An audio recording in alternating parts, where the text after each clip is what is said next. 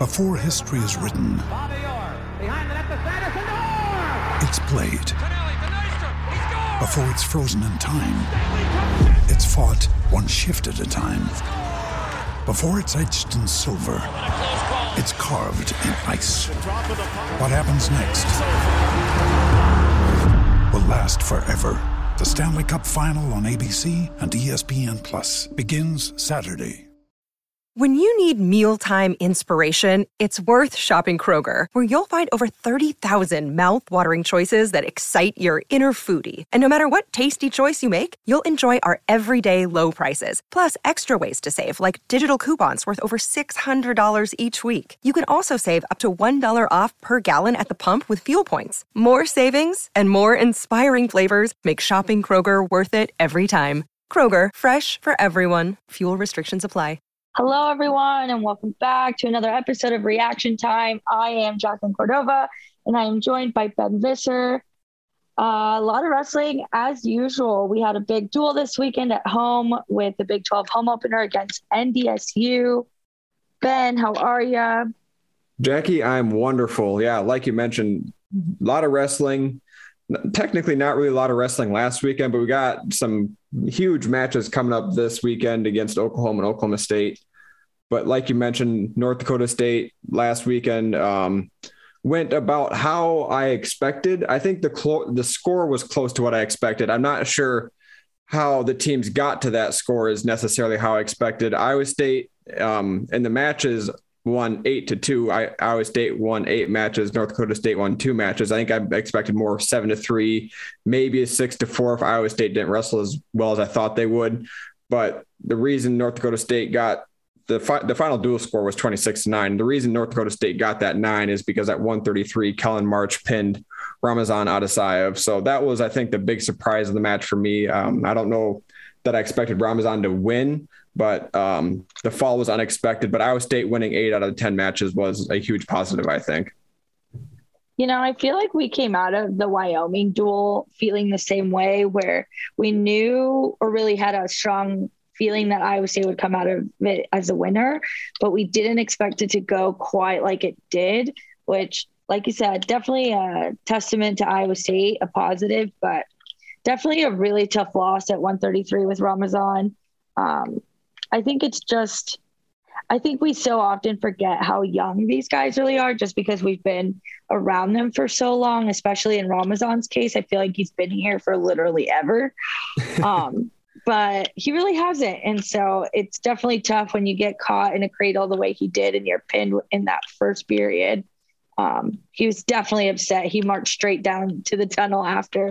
So for a competitor like him, you definitely know he did not take that easy. And in, in the post-duel presser, coach said he isn't really worried in terms of how he will look moving forward as he has faith in him, um, that he'll use this loss as only a motivator to improve. Yeah, and that, that pin, like you mentioned, he got caught in a cradle. Was unfortunate because so Kellen March from North Dakota State shot in on Ramazan's legs. Ramazan defended it for a long time, and he defended it really well. And it got to a point at one, at one point where it looked like Ramazan might actually get the takedown on a counter. But then as that counter was happening, Ramazan's head got too close to his knee. Kellen March got, got him in the cradle, and it was over pretty quick after that. So it was a really wild swing of emotions. Be like, okay, Ramazan's defending this attack. Oh my gosh, Ramazan might get a counter attack for a takedown. Mm-hmm. Oh no, Ramazan got pinned. So that was, I think that match lasted like a minute and fourteen seconds, but that was a wild minute and fourteen seconds. It was very eventful. Um, unfortunate for Ramazan. So we'll see how he can bounce back this weekend against Oklahoma, Oklahoma State, which we'll get to later, but um, we can talk about, we talked about it. We started a weird spot a little bit, but let's talk about one twenty-five and Kyson Tarakina a little bit. Um, you have said he is one of your favorite one twenty-five pounders that you've covered for Iowa State. He, you know, he is. And I usually tend to like one twenty-five pounders. I'm very like on opposite ends of the spectrum. I tend to favor one twenty-five and heavyweights. Um, I don't know why. That's just kind of how my brain works. But with Kyson, I feel like I was telling you earlier, I feel like we've really kind of glossed over him. He's, you know, he's been winning matches. He's been making like significant wins and bringing in points in every duel, but I feel like everyone isn't really surprised by it. So we just kind of gloss over like, oh, Kyson Tarakina won. Great. Moving on to what happened at one forty-one or one forty-nine or one ninety-seven. So um, I think in terms of why he's my favorite, I think Kyson, as young and as much as he still has to improve, he's able to go into matches and just is so quick on his feet. He takes so many shots. You see him put full effort from start to finish, and sure, he'll make mistakes here and there, but I just feel like he consistently shows up ready to improve in every match. And when I think back to past guys, uh, you know, Alex Mackel was a very uh, important one twenty-five pounder, but there were certain matches where I felt like we walked out of them disappointed. And like we, like the matches we expected him to win occasionally, he didn't. And it was over just random. I can't even think back to matches that I would walk out of angry, but I remember there was where I'd be like, oh, I fully anticipated him winning this and he wouldn't. Or there'd be matches where some of our past one twenty-five pounders would just stall or just coast, coast through as much as they could without even taking a shot. And with Kyson, I feel like that's different. I find him so scrappy and he's just such a fun, um, Uh, I think backstory in terms of just, you know, coming from Hawaii, his, you know, his best friend, uh, Corey Kabanban, who's also one twenty-five pounder, came from Hawaii and is now here, you know, competing with him. And then his brother wrestled here and then their connection to uh, Dane. And it's just, it's a really cool story. I don't think we've talked about enough, just all the connections of how he ended up at Iowa State from Hawaii. And I just think we need to appreciate more how scrappy he is when he goes in there, regardless of who he goes up against. Because if you go back to Iowa, he had a great match. He did. Absolutely. Um, yeah, he beat, it, it wasn't Spencer Lee. Obviously, Spencer Lee is out for the season with an A C L. But Iowa is Iowa, and they always have good guys up and down their lineup. So him beating, I don't remember the guy's name off the top of my head. I don't have it pulled up. But him beating the Iowa guy um, was really impressive. And you said earlier that all Kyson Tarakina does is win. And I just looked up his wrestler or his record. He is one of two wrestlers for Iowa State's starting lineup that is undefeated. It's him and David Carr. They're both undefeated. Exactly. Like and we, just, we have I had no idea until I looked at his it. record.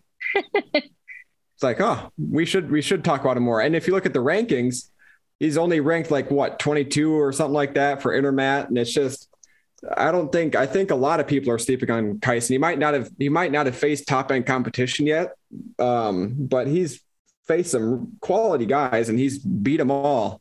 And like you said, he is an offensive wrestler. He's going to get to his offense. His duck that he hits is beautiful, and it's just so fun to watch him disappear and um get behind guys with that duck that he does. So um no he's fun guy to watch, absolutely, because he is offensive, and like you said, right now all he's doing is winning. So props to Kyson.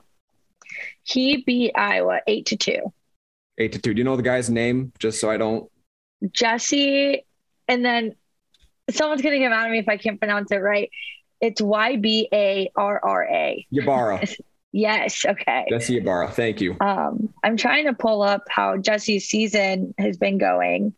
Um, but yeah, it just, Kyson definitely flying under the radar, and to be the only guy who's currently undefeated next to David Carr, I think is definitely something to note. No, absolutely. Um, and then one forty-one, Ian Parker beat Dylan Drogelmuller of North Dakota State. It's been a very Ian Parker fashion. It was seven to four. He got his takedowns. He rode hard, um, and he got a quality win over a, a ranked opponent, but not a highly ranked opponent. And then Jarrett Degen, he beat a freshman named Gavin Sachs. Um, him winning isn't the story of the match. The story of that match was Jarrett Degen took an actual shot and he got the first takedown of the match, which Jarrett Degen usually gives up the first takedown of the match, and he almost never shoots a shot. Jarrett Dagan's an upper body guy. He likes his trips. He likes his overhooks, his underhooks, things like that. So Jarrett Degen took a committed shot at Gavin Sachs's leg, and he got, after some scramble and rolling around on the mat, he got the takedown, and that was the only takedown of the match. Jarrett Degen won seven to two. There was a few reversals in there, some riding time. So um, a weird Jarrett Degen match, but also in that same sense, a very normal Jarrett Degen match, just because it was kind of weird. He is just, I tweeted this, but definitely, I think everybody who watches Iowa State wrestling will, and including his coaches, are going to miss having such a funky guy on the mat who comes out a winner in the weirdest ways. No I'm sure his what, opponents won't miss him. I mean, his opponents yeah, will not miss it, because how do you wrestle a guy who wrestles like Jarrett Degen? Because you don't know what he's going to do. Half the time, you don't know if Jarrett Degen knows what he's going to do. And he just he just tries things, and if they work, they work. If they don't, he finds a way to wiggle out of them and still end up on top somehow. So, no, it's no matter what happens with Jarrett Degen, it's always a really fun match, a really interesting match. So, um, yeah, it's sad that this is his final last year, but uh, really fun to watch. And then David Carr, one fifty-seven. He won seven to three over Jared Franek. Um, a guy who he beat by major decision last year in the duel, and then he beat by decision in the Big twelve tournament and the Big twelve championship match. Um, that was a match where Franek didn't, he had no offense. He, I don't think, I think he took one committed shot, and it wasn't really that committed of a shot. He was just trying to hold on to David Carr and make that match as slow as possible. I feel like the thing with wrestling someone like David, when guys are going in to face off against the number one guy, I don't care how many times wrestlers or coaches tell us, like, we prepare the same for every match. It's the same every time. We never change course. We're only focused on this. To a certain degree, you have to prepare differently if you're going to try and beat this guy, or at least win. At least if you know you probably won't win it, try and make them win by the least amount of points. Mm-hmm. And so to go in and just try for dear life to just hang on to him, to not just um, catch and release you the whole time, I think it's the smartest thing he could probably do. Yeah, it's a fine strategy. Don't give up the major decision. I strategically agree with it, but I think that's where you get to a referee and be like, hey, I think there was only one stall call in this match. Maybe should have been a little bit more, because like I said, only one committed shot from Franek. I'm not even sure is that committed of a shot. So um, that's one where I understand the strategy. I get the strategy, but his goal, Jared Franek's goal that match was not to win. His goal was to not give up a major decision. And in that he succeeded, but man, open it up. It's a dual meet. It's not a tournament. Try to win. See what happens if you take a few committed shots. Like, who knows? Maybe get to David's legs. No one does really get to David's legs because he's always in perfect position, but try. So that's my that's my gripe at one fifty-seven with Jared Franek, and we're going to get into Wyatt Sheets from Oklahoma State a little bit later. I have a bigger gripe with that, but um, yeah, for dual meets, open up, see if you can get a win. But he was wrestling. He was wrestling to not give up the major, and that was a little bit disappointing, but it is what it is. Well, and like, you know, stall calls are just so inconsistent, in my opinion. It truly comes down to who is the ref, I believe, because oh, like is. you said, to literally take one shot the whole entire duel or entire match, and the ref not once thought, oh, this guy's stalling. Um, it's definitely something. I think uh, for those of you who may not have listened to the presser, I asked Coach about David's match because, you know, David Carr, number one, coming off of his forty-fifth, right? Mm-hmm. You can correct me. I believe it was yeah. his forty-fifth. Yep. His forty-fifth straight win. He did not look excited. He quickly ran off the mat, and uh, Coach said that when they got in the locker room, David already had a strategy for how he wanted to change for the next match, what areas he thought he could improve, which again, is just another sentiment to the greatness that is David Carr, who can come out of his forty-fifth win and say, I didn't do good enough. I need to go be better.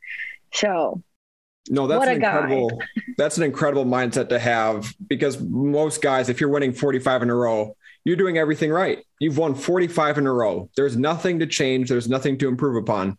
But for David, Getting winning convincingly by a decision, seven to three, you don't give up a takedown. Winning convincingly isn't enough.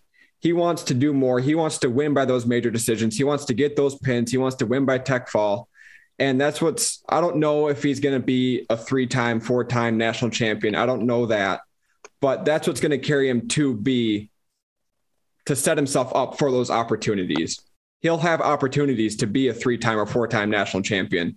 So, and it's that mindset that's going to do it for him. He said in one of the availabilities this season that one of his goals is to pin as much as he can.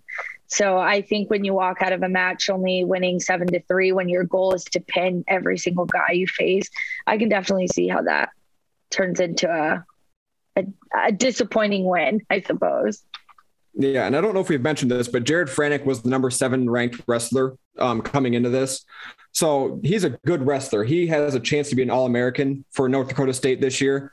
So we're talking about David Carr winning handily and easily over an All-American caliber wrestler and him wanting to keep taking next steps. So like you said, it's a testament to where his mindset is. Yes, it's definitely a happy spot to have David at, just right in that sweet spot of the middle of the lineup when going through these duels. Because then, you know, we moved on to Isaac Judge, unfortunately, who lost two to one. Um, and then no takedowns in that match. You know, it definitely, I I said this at the media table, I just get such a weird enjoyment out of watching coaches toss that challenge brick. And I just think it's so funny. You know, these are some of the like toughest coaches. They are just, you know, they're, they're machines. They're nuts. They're very high intensity guys. And Dresser was so pissed. You could just tell because he even tripped over, like, kind of like, I don't know what he did to it. It kind of stumbled out that he had to do a quick loop to find it again.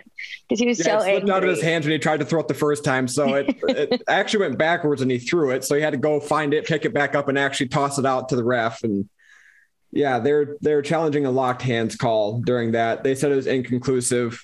Um, if they had gotten that locked hands call, it would have been two two, still with no takedowns, and um, they would have gone into sudden victory. But uh, yeah, yeah, Isaac Judge, we talked about it last week. He's beaten some good guys. He's lost some matches he shouldn't have. I think you can categorize this one as Luke Reber is ranked number fourteen, but this is a match Isaac Judge, he can win this match. So Uh, it's yeah, neither one of those guys is an offensive wrestler necessarily, but um, yeah, no takedowns in ma- no takedowns in the match is rough. Yeah, definitely a tough one, especially when you manage to get that one point at the buzzer um, in the third period, because then at that point it just doesn't matter, unfortunately. So, um, and then Joel Devine came in, did his job, six six and zero win. Um, Marcus Coleman, who we talked mm-hmm. about last week too, having a great season. Uh, he went in and defeated D J Parker sixteen and oh with five minutes, uh, in five minutes. Sorry. Um, yeah. Coach, I think, said it best when he said he's the guy who went in and did his job. Like, it's not just about winning. It's about winning how you should, which I guess sounds weird, but Marcus Coleman is ranked number nine and D J Parker is not ranked. For Marcus to go in and have decisions, that would have been a disappointing win, but he went in and got a perfect sixteen and oh, which I think again says a lot about Marcus. Um, I am going to be putting out a story of, uh, got to talk to Marcus about what kind of clicked for him. And he talked a lot about how he just feels that he clicked in his maturity, like mm-hmm. something about his maturity just really changed how he started approaching the mental preparation of going into these matches. And um, I won't give up too much, so you guys have to read it. But um, a lot of it came from Nate Carr, who's kind of really taught him how to go into matches, uh, not necessarily having like an ego so big that it clouds your judgment when trying to go in and get a win, if that makes sense, you know? Yeah. So I'm definitely excited to see where Marcus takes this um, into the end of the season, where I think it'll really, really, really show how much he's improved. Yeah. And for those that may not know, Nate Carr is David Carr's father, and he is what, the director of operations for the Cyclone Wrestling or Cyclone Training Center, or what's his, do you know his official title off the top of your head? Nate Carr's. Uh, I do not. I want to say it's something like that, but yeah, it might be something different. It might be something. He's something with the Cyclone Regional Training Center. Um, He's the I, associate director. Associate director. Okay, perfect. So I'm A, that's going to be a fun story to read, but B, I think that makes a lot of sense because you've always seen Marcus Coleman have this high end ability. You could tell he has the physical gifts. He has the technical know-how to win high level wrestling matches, but some of them he would just lose for some reason. And I think him taking that next step in mental maturity and figuring out the mental aspect of it is what's going to allow him to insert himself in this All-American conversation at one eighty-four. Yeah, I feel like, you know, sometimes when we're watching these guys wrestle and compete and, you know, we see their rankings coming out of high school, we see what they can be. And um, I feel like some of these guys that are in Marcus's class just had a really good start and had some wins on paper that they might have not have been expected to.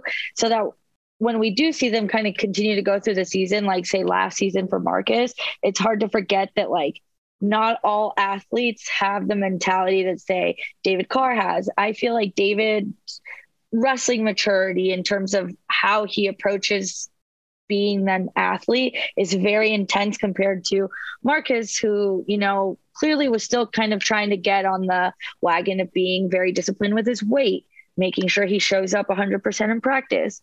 And I feel like those are things that he clearly has finally found um, a way to turn that on and make sure he's making his weight and making sure he's feeling a healthy and strong uh, athlete at his weight. And, you know, little things like Like coaches always say, going to bed at the right time. So, yeah. Um, but yeah, love to see it, which then we can transition into an actual young'un, um, Sam Schuyler. He is, you know, I am really enjoying him coming into the press conferences, and I look forward to when he starts joining us in availabilities that tend to be more laid back, because he is just as off the cuff, I think, right now as any of the athletes can be, since he's so young and kind of getting his foot um, in the door in that aspect. But he just loves to come in. And again, like we said last week, loves to tell us that he just loves not cutting weight. And I feel this week we really got to hear more about it, more in a in a serious tone than, you know, laughing about it, where he talked about how as an athlete, he feels he's a lot more open to enjoy the wrestling he's doing and enjoy going into matches because he's not cutting weight. And I think for as, especially as intense wrestling fans, lose cutting weight is just the most normal thing that we talk about for these athletes, that we just assume it's the status quo for everyone. And I think for someone like Sam to be able to come in and admit like, no, that's just not for me. And so to have bumped up to two eighty-five where he's really feeling himself more, I think is a honestly a really mature thing um, for someone who is uh, at that point in their career. So I am enjoying him. And I bring up his weight because the guy he went up against in his match with N D S U was a big guy. This is Huge. A big heavyweight. Huge. Brandon Metz is a massive, massive human being. Like, you don't often find guys who cut weight to get down to heavyweight, down to two eighty-five, but I would not be shocked to find out if Brandon Metz cuts weight to get down to two eighty-five. He is a massive human being. And like you said, Sam Schuyler wrestled at one ninety-seven, so he's a small heavyweight. And Brandon Metz was ranked. It was going to be a really interesting matchup to see if Sam Schuyler could really insert himself into being that ranked wrestler territory, being a, a bona fide N C double A qualifier type of wrestler. And to do it against a huge heavyweight was going to be really interesting. Sam Schuyler got two takedowns. He didn't get taken down. He won five to two. He rode pretty well. And the fact that he was able, and they weren't counterattacks that Sam Schuyler scored on. He scored on his old, his own attacks. And I think that's huge in heavyweight, because a lot of times in heavyweight, if you shoot, you're not the one to score because the guy sprawls. He puts all two hundred eighty-five pounds on you and he just kind of rotates himself around to get behind you. Then he secures the takedown. So the fact that Sam Schuyler was able to get takedowns off his own shots against one of the biggest heavyweights in N C double A um, wrestling is really, really impressive. And I think that's a good win for Sam Schuyler. Which it's funny because um, following the match, uh, Sam went on to say that he s- felt he respected him a little too much. because he I think could you could feel, see that in the first period too. He was yeah, he respecting a little bit could, too much. He said he could tell that this guy was coming in and going to throw him around. Because again, I don't blame the guy. When you are this big of a heavyweight and you look at Sam, who is so small compared to you, yeah, I'd try to toss him too. So that's why I found it so impressive when I was watching him try to do that, and Sam's feet did not leave the mat. He fought tooth and nail and did not allow himself to be picked up, which again, very impressive. Absolutely. And then I do want to go backward in time a little bit to one ninety-seven um, with Yonger Bastida. And he wrestled Owen Pence, um, who is ranked, but not as highly as Younger. And Younger was winning that match seven to six, super entertaining match. Um, so he was winning seven to six in the third period. And um, I think this is where you start to separate yourself as a wrestler. Is a lot of times guys will start to employ the Jared Franek um, strategy of just hang on, just hang on, try to get your win seven to six. But Yonger Bastida went out and he hit his signature fireman's carry with like thirty seconds left or something. And it was one of the most beautiful fireman's carries you'll ever see. And he flipped the guy over. And this is, I think, where another thing you're seeing Yonger Bastida transition from folk style or from freestyle to folk style is when Younger first started hitting those, because that's been his signature move for a long time. When he first started hitting those, he was used to freestyle. So he would never actually secure the free, the takedown like he would in folk style. He would just flip the guy over, and in freestyle, that'd be two points. Um, in folk style, you actually have to secure the takedown. You could tell he tweaked his um, fireman's carry a little bit to make sure he secured the takedown. He got the takedown one nine to six. And I think that just is a huge testament to Younger that he is willing to go out there and win a match. He's not going to hang on to the guy. And that might be growth from last week when he lost to the um, Wyoming, the number three guy. I'm forgetting his name off the top of my head. Um, but that's a change from last week where it, it seemed like Younger was maybe holding on. This time he went out and he made sure he won the match. And I think that's huge for Younger to keep that aggressive mindset since he is such a freestyle and offensive wrestler. Well, I think it just shows a lot. Buchanan, of... Stephen Buchanan is the Wyoming guy's name. Sorry, continue. Yes, Stephen Buchanan. No, you're good. Good name for a wrestler, Buchanan. He, uh, no, Younger, I think it says a lot about his confidence as a wrestler, because I remember back to when last season when it came to his time to pick up or down, and he would always look back at the corner and the coaches would always say neutral, yep. Except that one single time when coach felt he needed to be challenged. And I can't remember who it was. I think you'll remember it was a ranked guy, and all of the fans I remember on, on Twitter, on everywhere, they were like, why would he make him choose down? And now we're sitting in a situation where Younger said, no, I want to go down. And the coaches were like, you better make something good happen if that's what you're going to do. So, and he I got a reversal. Awesome. He, he chose down he and he got a reversal. And I know we, I wasn't expecting it. Were you expecting it? No, absolutely not. I was like, well, if he can get an escape, that's a win. Not only did it, he didn't even get an escape. He got a reversal, which was, yeah, the last thing I expected.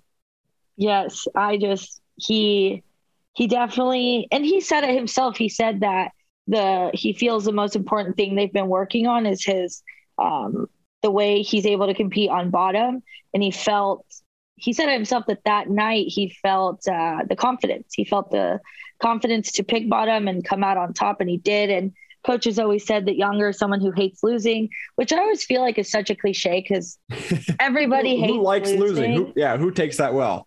But when you're, I guess the intensity of it, I feel like the way you said he tweaked things from last week to this week is a, a sentiment to that. Like he hates losing, so he tweaked something, which I think takes a very skilled and talented wrestler, someone who's able to take a loss and actually show a change, an improvement or something to show that they are actually trying to be better instead of just continuing to go through the weeks, making similar or the same mistakes really. So. Yeah. Yeah. You mentioned the short-term adjustment that he made. And then going back to the match last year that you're referring to, long-term adjustment, it was um, number six, Rocky Elam. Younger lost that match five to four. He chose down. He got rode out. If he would have chose neutral, gotten a takedown, he wins that match six to four or and or no, not six to four, six to five, and maybe the Rocky Elam gets an escape and goes to sudden victory tied at six six. Who knows? But he chose down. He got rode out. That's a learning experience. He takes that learning experience over the course of a year.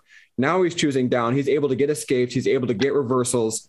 So um, Younger's progression, I think, is just going to keep going and going because he's willing to make short-term adjustments. He's willing to focus on long-term adjustments, and we'll see what happens at the end of the season. But I think he is a legitimate, very legitimate All-American threat. I think Younger in general is just dangerous. He is just a terrifying guy when he comes out of that tunnel. And as much as his opponents can try and prepare, I feel like N D S U probably wasn't prepared for him to pick down. When no. you sit and watch past film, you're probably like, oh, he's definitely not. Like, he'll be good. You can write him out. So I think he has an edge where I don't think his opponents can really fully prepare for him. That, in that respect, as well as he is maybe the strongest or the second strongest one ninety-seven pounder in N C A A wrestling this year. You can see guys be surprised by how strong Yonger Bastida is. When he shoots a shot, some guys will try to defend it by sprawling, putting their hips out and trying to dig in some underhooks, but they can't. He just drives through it. And I, you can see guys' faces. They get surprised by how strong Yonger Bastida is, and um, an absolute joy to watch. And we'll talk about him more later on as we get into talking about Oklahoma and Oklahoma State. But yeah, he Yonger Bastida has a very, very high ceiling, and he's raising his floor too. He's becoming a very complete wrestler. Yeah, he's definitely going to be exciting. I mean, I think honestly, I'm pretty excited for the team as a whole. Um, we can definitely transition into this upcoming weekend. It's my personal favorite duels of the season, at least Oklahoma State for sure. How can you not be excited? Um, Iowa State is headed to Oklahoma. They'll compete against Oklahoma on Friday um, at seven p.m. and then Oklahoma State on Sunday at two. Yes, I believe that's what it Maybe, is. Maybe, I don't know. I don't know what it is. I know it's on Sunday, though. Yes, it's Sunday afternoon. Um, I am super pumped. I love these duels. They're always my favorite. I have nothing but respect for Oklahoma State. Absolute powerhouse of a program. Love and hate them at the same time. Love and hate John Smith. Um, very sad that I have not been able to be on the floor to photograph this duel in a long time. Um, since last year, we weren't allowed on the floor mm. thanks to COVID. So maybe next season, or maybe Big twelves. Big twelves, but you could do that and make a trip down to Tulsa. Hey, I'm I'm hoping so. It's it's on my to-do list of things to discuss with Cita when the time comes. There so, you go. But we can start, you know, with Oklahoma, which is on Friday. Always a good match. A lot of, a lot of changes on the roster that I don't love. one forty-one. Yeah, yeah. They moved Dom Demas to forty-nine, but now apparently Dom Demas is out. He didn't wrestle last weekend. Um, and for those who may not know, Dom Demas and Ian Parker have one of the best rivalries in college wrestling. Every match, they re- not like an intense, they hate each other type of rivalry, but a rivalry like every single match they wrestle is four to three, five to four, three to two, something like that. And it's so intense because their styles are so different from each other. Ian Parker is a grind it out, get in your face. He's going to hit his um, single leg shots, and that's pretty much what he's going to do. Dom Demas is upper body, inside trip. He's trying to go big, and their clash in styles is so fantastic, and it makes for awesome wrestling. It's not always a ton of scoring because they both respect each other and their styles so much, but um, man, it's fun to watch. Just the little chess match that they do. One guy gives an inch, the other guy takes the inch, and it's just, man, fun, fun matches, but it sounds like that's not going to happen. They moved Demas up to forty-nine, but now Demas is out. So um, Oklahoma, they, I think, tied for the Big twelve championship last year, or they were got they got second. They had an incredible tournament, um but they're not quite as mm, they're not doing quite as well as they are or as they did at the Big twelve tournament. They still have some of the same guys, but the problem with Oklahoma that I see on paper is that those guys are go big or go home, and I'm mostly referencing the Mantanonas there. They got Troy Mantanona at um one sixty-five, I would believe, and then Anthony Mantanona at one seventy-four. two brothers from California who are pin or be pinned type of wrestlers. Every position they're in, they're trying to pin somebody. And that's great if it works, because then that's six points. And if they both do it, that's twelve team points for Oklahoma in two matches. If it doesn't work out like that, I don't, they don't win by decision very often. I'll say that. They mostly win by pin. So um, if they don't win, it's going to be a six point swing the other way. So Oklahoma has a few wild cards in there that make predicting a duel against them very difficult, because they've beaten the Mantinotas, have beaten some really highly ranked guys, but they've also lost to some guys who are like, I don't even know who that person is. So um, Oklahoma has a really interesting team makeup. Yeah, I feel like the the match against Oklahoma is always one of those where you always remember like, oh yeah, Oklahoma isn't necessarily like a huge, like, crazy, consistent powerhouse type of program. But then you go into the duel and they'll end up surprising you. Like you said, it always kind of ends up being a toss up of where things might go, which is why I always really enjoy the duel. Um, currently on Intermat, they are ranked number nineteen. So Iowa State will face off against number nineteen and then number three, Oklahoma. So still ranked uh, Big twelve opponents. Um, definitely devastated personally over the Ian Parker, Dom Demas match. I always look forward to that. Um, but definitely excited to see, um, you know, like you said, Younger has a tough opponent and Jake Woodley. We have, who else do they have? Let's see. Justin Thomas at one fifty-seven. And yep. That's not going to be necessarily a match to watch. It's a match to watch because David Carr is in it, but Justin Thomas is ranked in that fifteen, sixteen range. Um, it'll be interesting to see what adjustments David Carr makes, because like you said, his mindset is to get pins. He wants to get pins. He wants to win by bonus points. Um, this is going to be an opportunity against a mid-ranked guy to get those bonus points, to get a pin. So we'll see, because Justin Thomas is not a slouch. He's a pretty good wrestler. He's won some big matches. What's David Carr able to do against a Justin Thomas that maybe he wasn't able to do against Jared Franek? I think that's one thing to watch at fifty-seven. And I think the thing with David that I like and find very just interesting, just because when you look at some of the top wrestlers, they tend to have very like chip on their shoulders, very like, you know, their attitudes are very rough around the edges because they're hungry for those wins and hungry for that reputation. And David is just the smiliest, just like warmest person in the room. So it's funny because, you know, David's in the wrestling room right now, practicing his head off, asking to be challenged, working with his coaches. So I definitely think that he's going to come into this match and be determined to get the pin. I, I will not be surprised if he gets one, honestly.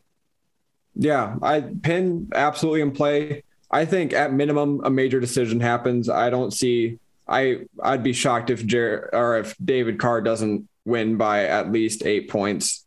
Um, I could see him shutting him out because David Carr doesn't get taken down. I think he got taken down once all of last year, and he hasn't gotten, I don't believe he's gotten taken down this year. So um, no, David Carr has a chance at a shutout against a, a quality opponent. Um, and then, like you mentioned, one ninety-seven, Yonger Bastida, he's going to be wrestling um, Woodley, Jake Woodley from Oklahoma. I looked it up last year. Woodley beat Bastida twelve to zero, major decision.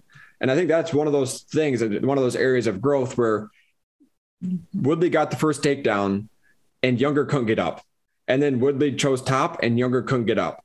So um, I think that's going to be an area where, if they're in a close match or if Younger does get taken down, what does he look like once he's on bottom? I think that's going to be really interesting to watch. And then let's see what else we got here from Oklahoma. Heinzelman at heavyweight could be interesting just because he's a low, not a, he's a low ranked guy. He's ranked in the twenties. Um, Sam Schuyler's obviously just coming off his win against Brandon Metz. So can he keep that momentum going against another ranked guy, but not highly ranked guy, just to really cement himself in that N C double A qualifier territory? I think that could be a good one to watch as well. Yes, I look forward to seeing Sam Schuyler continue to be kind of push, especially as he says that his focus is to continue to wrestle like he would at one ninety-seven. And like you mentioned before, heavyweight wrestling is very different from every other weight class. So, um, especially a tall heavyweight. Yeah. Um, Josh he- Heinzelman is six foot. So yeah, big, big heavyweights. Absolutely. Another one um, that I don't know how, how good of a match it's necessarily going to be, but one thirty-three Ramazan Adesayev has number fourteen, Tony Madrigal. And Madrigal is another, another one of those where he's not quite as pin or be pinned as the Mantanonas, but he's inconsistent.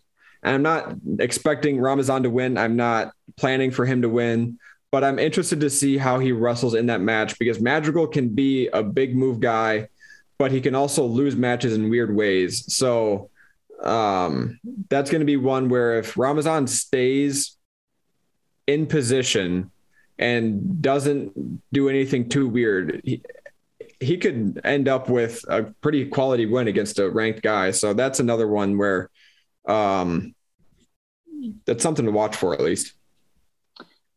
Yeah, it's definitely, I feel like because of who he, who Ramazan is as an athlete with, you know, that the, just the anger he had last week and how he's going to use that to translate into a good performance this weekend. Um, I definitely think he will be determined to bounce back. Um, and, and against a guy like this, I think he definitely has an opportunity to be challenged, but also prove that he can come back and come back stronger, especially since he hasn't really been able to have matches, which is kind of the sad, the frustrating part from that pin is that he was so excited to get back. We haven't really been able to see him since he's been out, and to come back and get pinned was a rough start. So definitely excited to see how he translates, because I definitely would like to see him go through an entire season and have that starting spot and see how he really translates out in the end. Yeah, absolutely. Um, To give a match prediction, I think Iowa State probably wins this one unless both Mantanonas get pins. Um, but I don't know if I see that happening. Um, I, I don't know. I'm, I'm, I think Joel Devine is um, steady enough that I don't think he'll give up position like that and get pinned. Isaac Judge is a little bit of a wild card, so we'll see what he does. But um, I think Iowa State wins this one somewhere in that twenty to fifteen range. Um But it'll be, a, it'll probably be the best match yet for Iowa State. Um, Iowa was obviously pretty good, but outside of the Iowa duel, um, Iowa State hasn't wrestled a ton of super competitive dual meets. And I think this could be one where on paper, it could go back and forth a little bit depending on pins and how guys do, but um, no, it should be a good, good, fun dual meet. Well, and I feel like that's kind of been the frustrating thing. And in terms of, you know, watching and covering the team is you really want to see those guys go up against really tough opponents. The Iowa duel is the Iowa duel. It, it you know, it is what it is. It's, it's hard to look at it like objectively in a sense of this is exciting. They're going against like the number one team, because there's just so much that goes on around it because of the rich history of the rivalry and the fans, and there's just a whole different energy of it. So when we look at Iowa State heading into their Sunday matchup against um, number three, Oklahoma State, I am pumped. You know, this is a very, very good program, and I am so excited to see them really be challenged by a team who's currently on their, it's currently undefeated. Yep. So yeah, and they've wrestled good like, opponents too. It's not like Oklahoma State hasn't wrestled anyone. They've wrestled some quality opponents. No, Oklahoma State has uh, started with Stanford, then moved on to Minnesota. They already battled Oklahoma, which who they beat thirty-one to three. Um, they wrestled Wyoming, Utah Valley. Just yeah, it's it's exciting, and they'll face off against Uh, Northern Iowa on Saturday, uh, the day before. Yes. I was like, what day is the twenty-ninth? Yes. They'll face off U N I, which is another team I'm really looking forward to, which we can talk about that later on, but um, focusing on Oklahoma State, we have been hyped about this duel, not only just because it's Oklahoma State, but because Yonger was going to have the opportunity to wrestle number one, mm. um, A J Ferrari. But unfortunately, uh, A J Ferrari was in a car wreck last night. Um, Two fortunately, nights ago when you're listening to sorry, this. Yes. Yeah. Yes. I forget. It is Tuesday for us and it'll be Wednesday for you guys. Um, A J Ferrari was in a car accident. He was injured. Um, it sounds like internal bleeding, some uh, fluid in the lungs, but thankfully it sounds like he's going to make a good recovery. Um, but the initial reports were pretty scary. I saw that he had to be life flighted. Yeah. Um, it's a crazy, crazy story. Um, Oklahoma, Oklahoma State's State. offensive coordinator, their for football, their offensive coordinator saw him, saw the car and it was on fire, and he literally pulled A J Ferrari from the burning car. Like, this was a serious, serious car crash that A J Ferrari was in. He was with, he was coming back from a youth wrestling camp. Um, he was with another Oklahoma State athlete, a runner, I believe. And the runner, by all accounts, everyone's going to make a full recovery. There's no life-threatening injuries, which, thank God. It sounds like A J Ferrari got the worst of it, um, with the internal bleeding, with the fluid in his lungs, with having to be pulled out from a burning car and being life-lighted to a hospital. So, um, no, that was a very situ- very scary situation to pay attention to on uh, Monday night and follow that and make sure that he was going to be okay. So we don't know what his timeline's like. It's safe to say he's not going to wrestle this weekend. Um, fingers crossed, if he's able to, he'll wrestle Big twelves, but I don't know how realistic that is. I'm not sure many people know how realistic that is, but it's, it's really tough to see because A J Ferrari was absolutely electric last year as a freshman. He won national championship as a true freshman and he kept on rolling this year. So to see a guy like that have to go through something like this, um, is unfortunate, especially because you'd like to see what Yonger Bastida can do against him, because last year, and I'm pretty sure I'm correct on this, Yonger Bastida was the only person in N C A A wrestling to take down A J Ferrari. So that would have been a fun match. I'm not saying Yonger would have won, but I would have liked to see that match. But obviously A J Ferrari's health comes first, and um, you hope he makes a full recovery. Absolutely. Just one of those situations where this is bigger than the sport. And um, I, it's definitely been super, uh, I don't know what to call it, heartwarming, uh, just to see my timeline filled with so many positive thoughts and um, tweets being tweeted at the team. And um, I mean, E S P N covered the story, which mm-hmm. A J Ferrari is worth an E S P N story. So when you see college wrestling in an E S P N story, it's kind of something big happened. So definitely sending positive uh, vibes and prayers out to A J and his family, and um, of course everyone involved. And um, the cross country runner, uh, I can't remember his first name. I know for sure Rodriguez is his last name. Um, but yes, sending positive thoughts. He will definitely be missed this Sunday. Um, but overall, Oklahoma State is still a stacked team. Should be a good uh, measuring stick duel, as we like to say. Um, which match would you say you're looking forward to the most? Um, Well, a lot of them. Um, I'm going to start at one twenty-five because that's when I have pulled up. Um, Oklahoma State has Trevor Mastrogiovanni um, at one twenty-five. He's ranked number six. So this is going to be probably Kyson Tarakina's biggest test of the year so far. It's going to put his undefeated uh, mark up against the test. Or, or yeah. And I think that's going to be a real telltale sign of where Kyson Tarakina can go. If he can pull off an upset here, he's earned his undefeated record and he should be talked about. Is he going to be an All-American? So right now, I think Kyson is firmly in the N C A A qualifier.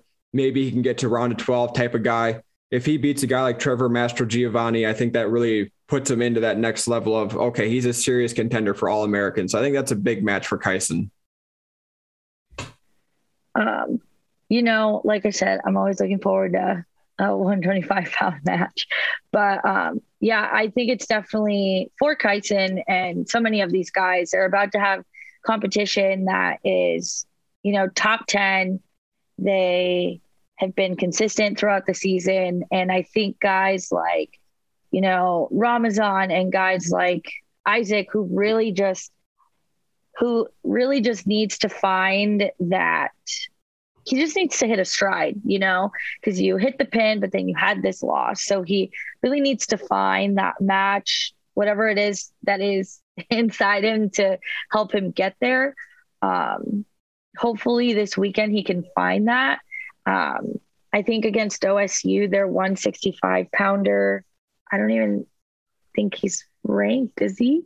Um, let's find out real quick. I think he is, but uh, yeah, Travis Wittlake, number six. Oh, okay. I was definitely not thinking of him. Um, yeah, because I don't even. Oh, see, this is why I'm not thinking of him, because Travis Wittlake, uh, um, he hasn't wrestled in uh-huh. two duels. So he might not be wrestling then. That's a good point. That's a good thing to point out. Okay. Yes. I was like, I was looking at their last duel and I don't think his name was in there. Yes. Jalen Harper is who has been wrestling in uh, Whitlake's, Whitlake's place. So, I mean, hopefully for Isaac's case, he can get Travis, because that would be a really good um, opponent to try and get a feel for yourself and where you're at um, as you continue to go through the season. But yeah, I guess I wasn't even fully aware that Travis was out. No, I so wasn't either. I'm glad you pointed that out. We figured that out with each other, with each other's helps. Like, I'm pretty sure they do have a rank guy at sixty-five, and they do, but he is currently out. So. Yep. And then, I mean, yeah, back to Ramazan. I mean, he'll have number two date and fix. Yeah, that'll be a rough one. Uh, that's, that's one where Ramazan could try to do the old Jared Franek and hold on for dear life and try not to get majored. But uh, that's what Dayton Fix is, a really high level wrestler. He's ranked number two, but number one is Roman Barvo Young. And I'm not sure that there's really a big distinction between number one and number two at one thirty-three. So that's going to be a really tough match for Ramazan. I'd like to see him open up. Just like I said, it's a dual meet. It's not a tournament. See what you can do. So um, that, that's my thoughts there, but Dayton Fix is going to be tough. At one eighty-four, uh, definitely excited to see uh, Dakota Geer, who is a graduate student, aka he's old. He's been there forever.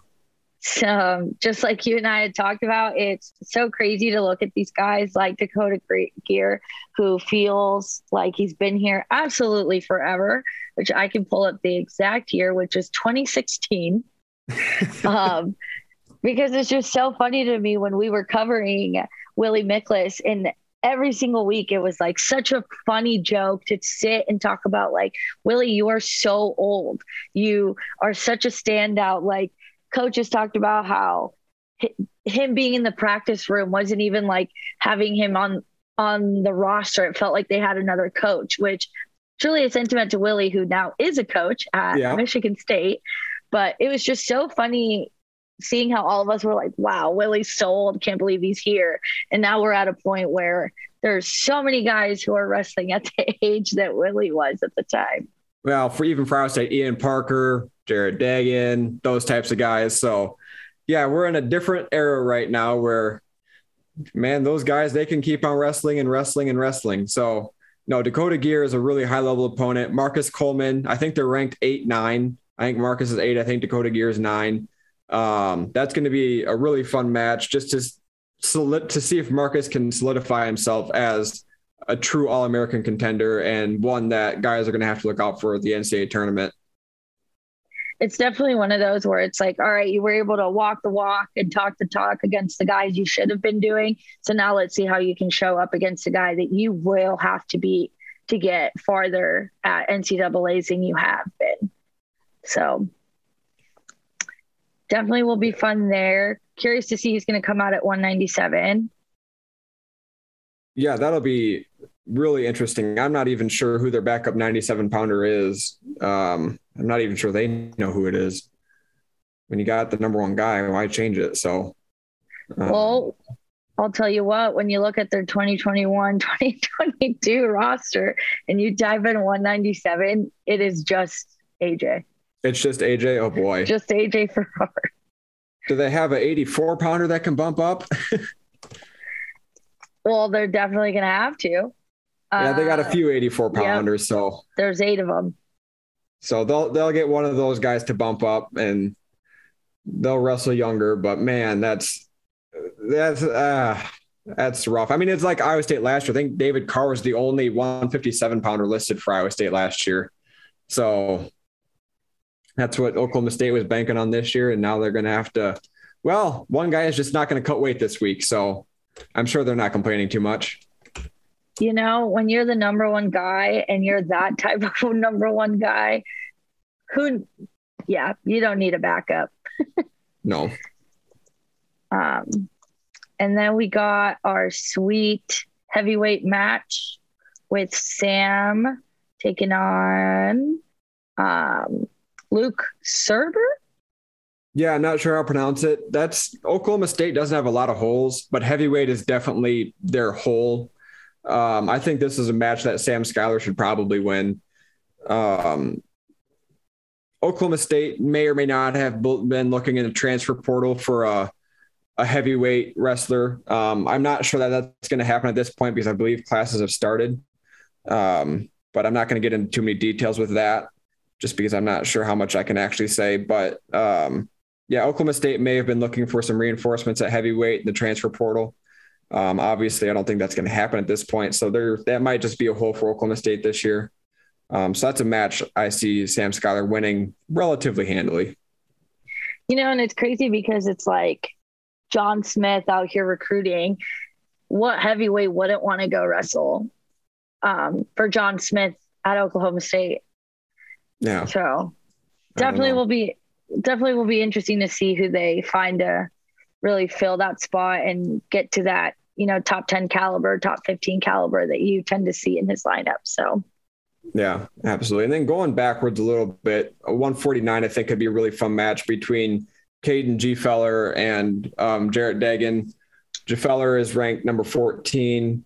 Degen is, I think, underranked at number twenty-one. I think he's obviously proven himself to be an All-American wrestler, considering he's been an All-American, what, two or three times now, two times. Um, So I think that's a match where Jarrett can really reassert himself back into that conversation of, hey, I'm still a top ranked guy. Like you guys are disrespecting me by putting me down in the twenties in these rankings. I I deserve to be in the top eight ranking. And obviously if you beat Gefeller, who's ranked fourteen, you're not getting into the top eight yet, but you're, you're moving yourself up back to back up the rankings. So um, that's a match I'm interested to see, to see um, if Jarrett can reassert himself as a top, top end guy. Yeah, I think some of these Iowa State guys have some funky uh, ratings compared to, I think, what their wrestling is really showing. But I think overall, um, just the rating system is just a little off this season with cancellations and people being sick. I mean, what was it in the coaches' rankings? Ian Parker wasn't even in them because he just hadn't really wrestled. He didn't have enough matches. Yeah, you have to wrestle a certain number of matches to be in those coaches, the coaches' panel rankings. And Ian didn't meet it, so he wasn't ranked. And we obviously know Ian Parker is a top ten wrestler, but um, he was unable to be ranked because he didn't have enough matches. And yeah, like you said, tournaments have been canceled, boom weeks have been canceled. So it's hard to really hammer down rankings. And Jarrett Degen didn't start the year at one forty-nine. He did start the year at one forty-nine, but it wasn't the starter at one forty-nine. That was Ian Parker. Ian Parker moves down. Jarrett Dagan's now in the lineup. So how do you rank him? But um, yeah, it'll be interesting. That'll be a fun match. And then the other match that I, I don't, I don't think it's going to be a good match, but I'm interested to see how it gets wrestled is at one fifty-seven. David Carr against Wyatt Sheets. Um, you may have remembered earlier in this podcast, I was complaining about how Jared Franek wrestled Iowa, um, David Carr. Wyatt Sheets last year when Iowa State wrestled Oklahoma State wrestled the most conservative match I had ever seen from a ranked wrestler. Wyatt Sheets wrestled the entire match from his knee. He, he was on one knee. He was in a three-point stance, essentially with one hand on the ground, one knee on the ground. And he was doing his absolute darndest to make sure he wasn't going to get taken down. And I, again, I think there's only one stall call called the entire match. I don't think Wyatt Sheets took a committed shot. David Carr won by decision. It wasn't a major. And it's just one of those where A, how aren't there more stall calls? And B, Is this really how you're going to wrestle a Division I opponent? You're just going to wrestle from your knee and concede that you're not going to win, and your whole strategy is to just not give up a major decision or bonus points. Um, that's a that's a rough one. And the interesting thing about Wyatt Sheets is his dad, Mike Sheets, is a two-time N C double A champion for Oklahoma State. I would it'd be interesting to get his thoughts about his son's strategy during that match, because if you're a national champion, you probably didn't wrestle too many matches from your knees. So, um, yeah, no, that one, that one to this day rubs me the wrong way, just because you're, you're conceding that you're not going to win.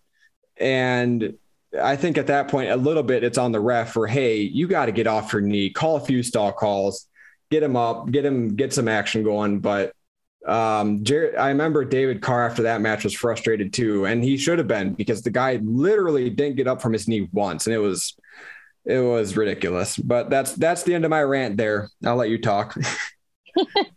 Well, I think it's a fair rant. I mean, if I, if I remember correctly, everybody was screaming. And, oh, people were pissed. You know, it's like for the I don't know if I want to say integrity. That sounds kind of dramatic. A little it feels bit, like almost, but like. If you're roughing this match and you're watching this kid just cling to this, to this, I don't remember what David was ranked at the time. I think but, three. I think they had Deacon and someone else above him. But like, if you're roughing a wrestling match, you know, you know exactly what's happening. So it's just crazy to me how it, inconsistent these stall calls can be. I get it. Maybe if you're in a higher energy match where you're still trying, you know, you just watch both guys do a lot and then it's kind of slowing down, but you are physically just watching this kid cling for his life, and David can't do anything. There's nothing that frustrates me more in these situations when you watch the dominant wrestler kind of stop and look to the side and say, is this really happening right now? It just takes away from the fun of the sport. It takes away from the match. It takes away from the momentum. It just, yeah, there's nothing I appreciate more than when you have the guys who very clearly just aren't going to win the match, but you watch them trying to take shots and doing their best within even those final seconds, because every single second does matter. So like you said, these guys really do just need to just literally go for it. You already have decided and know you're going to lose. So just do it for the sake of feeling yourself out. And it's a privilege. You get to re- like face off against this guy before you head into March. Like you might yeah. as well just figure yourself out. Where, where do you physically feel yourself struggling against the number one guy? Yeah, no, I'm with you one hundred percent. I, I think they're doing themselves a disservice if they don't actually go out there and wrestle how they usually wrestle. But I understand strategy and making, like, feeling a guy out and scouting him. You know, David Carr likes his low singles. He likes his sweep singles. I understand trying to defend against those types of moves, but go after your offense too. So I think I think we can leave it at that for the most part. Um, Oklahoma State is going to be probably the best duel. I know I just said Oklahoma is going to be the best duel, but Oklahoma State happens two days later. That's probably going to be the best duel, the biggest test for Iowa State. Um, there was a few weights where Iowa State's overmatched. one thirty-three definitely sticks out. one sixty-five, well, one sixty-five, the guys hurt Travis Wittlake, so I don't know what they're going to be doing at one sixty-fives. But there's a few matches where Iowa State's outmatched, few uh, matches where Oklahoma State is outmatched. So um, this one is going to be interesting. It's going to depend on who wrestles for Oklahoma State. It's going to depend how Iowa State's feeling after Oklahoma, because they're going to be on a road trip. They're going to have to make weight for this second time in three days. So um, no, this will be a really, really good test for Iowa State. You know, I just hope it doesn't end the way uh... last year did. Um, like I said, I was looking back at old stuff, and coach had said, you know, a win is a win. Oh God, now I can't find where I had it tabbed, but he was saying something along the lines of like, yeah, it was a win, but it wasn't necessarily a good enough win. So I hope that Iowa State can come out of it. Oh, I'm thinking of Oklahoma. Well, against Oklahoma, really. And uh, over the weekend, I feel like Dresser's been in this uh, thought process where he feels there's change, and he's telling us, like, you know, guys are improving, but they're not doing enough to stand out. Mm-hmm. Like, we've watched them win. The duels are supposed to win. They're winning a little more than we expected, but I feel like the way they um, respond this weekend is going to say a lot. about where the team really stands, especially before they face off. Um, I can't remember exactly where in the schedule it is now, but I think you and I will also say a lot about them. Oh, for sure. Yeah. You and so. I will be another really, they always wrestle Iowa State tough. You and I does. And Doug Schwab is a really good coach. So um, no, that'll be another fantastic test for Iowa State. Um, I think a lot of Iowa State guys, a guy like Kyson Tarakina, a guy like Marcus Coleman, they can really, Jarrett Degen, they can really start to, like you said, show what they're capable of. They've shown flashes of what they can do. I think they can this weekend really put themselves out there. I'm just ready for those matches where we're like, just like on the edge of your seat, you don't know where it's going. Is it going to go into sudden victory? Um, and you're just watching both guys just absolutely fight for it, you know? Mm-hmm. So I think that's what's going to make it exciting, is that I feel that both duels this weekend can give us plenty of matches with those exact feelings. Absolutely. No, it's going to be a really fun weekend of wrestling. I am excited.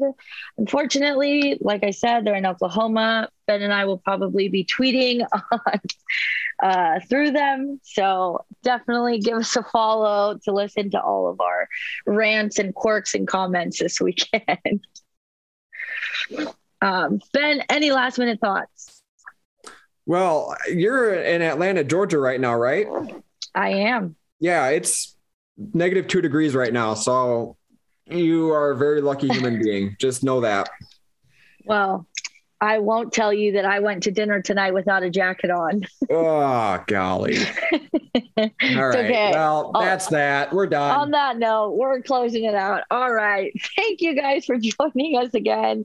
Um, like I said, follow us on Twitter. Follow Ben if you haven't. Great, great wrestling follow. He, I think, is almost even... There's just a way... that you explain things, Ben, that I just truly appreciate. And I need all of Cyclone Fanatic followers to also appreciate. So go blow up his Twitter follows.